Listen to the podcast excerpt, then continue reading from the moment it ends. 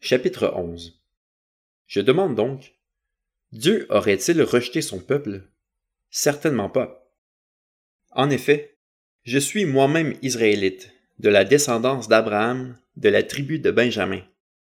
Dieu n'a pas rejeté son peuple qu'il a connu d'avance.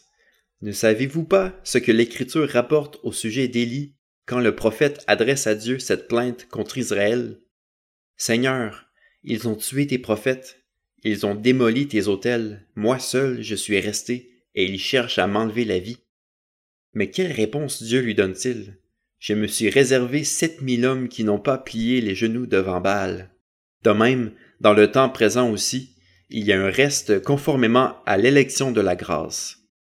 Or, si c'est par grâce, ce n'est plus par les œuvres.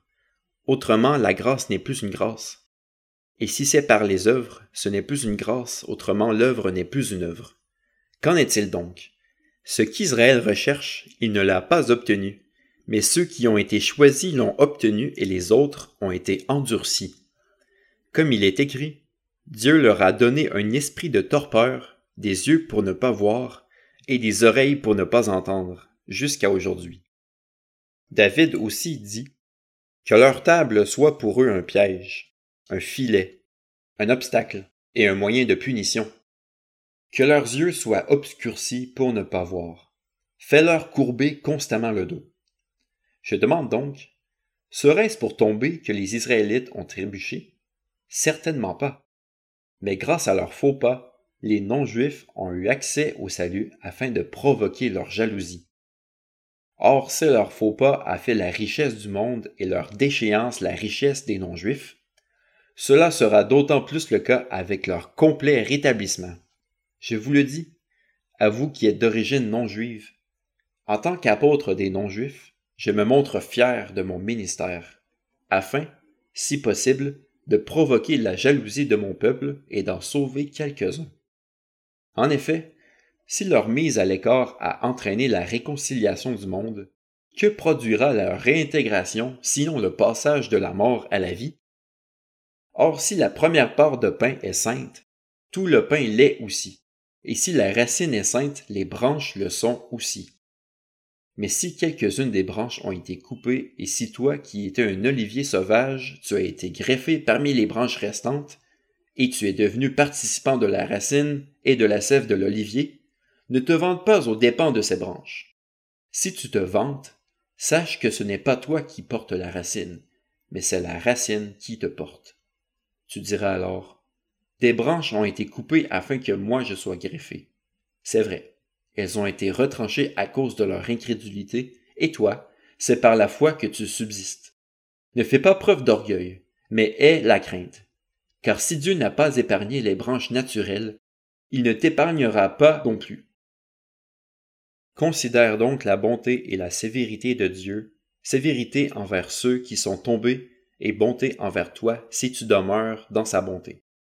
Autrement, toi aussi tu seras retranché. Quant aux Israélites, ils ne persistent pas dans leur incrédulité. Ils seront greffés, car Dieu est puissant pour les greffer de nouveau. Si toi tu as été coupé de l'olivier sauvage auquel tu appartenais par nature et greffé contrairement à ta nature sur l'olivier cultivé, à plus forte raison eux seront-ils greffés conformément à leur nature sur leur propre olivier. En effet, je ne veux pas, frères et sœurs, que vous ignoriez ce mystère, afin que vous ne preniez pas pour des sages. Une partie d'Israël est tombée dans l'endurcissement jusqu'à ce que l'ensemble des non-juifs soit entré. Et ainsi tout Israël sera sauvé. Comme le dit l'Écriture, le libérateur viendra de Sion, et il écartera de Jacob les impiétés. Et telle sera mon alliance avec eux, lorsque j'enlèverai leurs péchés. En ce qui concerne l'Évangile, ils sont ennemis à cause de vous, mais en ce qui concerne l'élection, ils sont aimés à cause de leurs ancêtres. En effet, les dons et l'appel de Dieu sont irrévocables, de même que vous avez autrefois désobéi à Dieu et que vous avez maintenant obtenu grâce à cause de leur désobéissance, de même ils sont maintenant désobéis afin d'obtenir eux aussi grâce à cause de la grâce qui vous a été faite, car Dieu a enfermé tous les hommes dans la désobéissance pour faire grâce à tous. Quelle profondeur ont la richesse, la sagesse et la connaissance de Dieu, que ses jugements sont insondables et ses voies impénétrables. En effet, qui a connu la pensée du Seigneur ou qui a été son conseiller?